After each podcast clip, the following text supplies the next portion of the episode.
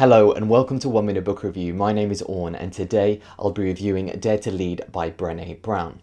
There are many factors that go into becoming a better leader. One of them being being more empathetic and more open.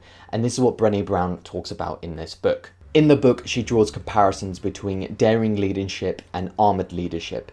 The central tenet being that being more open and being more vulnerable makes you and your team better. Although I liked some of the points in this book, specifically around empathy, I did think that this book wasn't as hard hitting as some other leadership books out there that I've read. The stories in it and the way in which it was told didn't connect to me as an individual, which was a bit of a shame because I'd heard so much about this book. If you're looking for a fresh perspective on leadership and specifically leadership books, this book could potentially be a good option. However, I do believe there are other options out there that provide more value than this. This has been One Minute Book Review. Thanks for watching.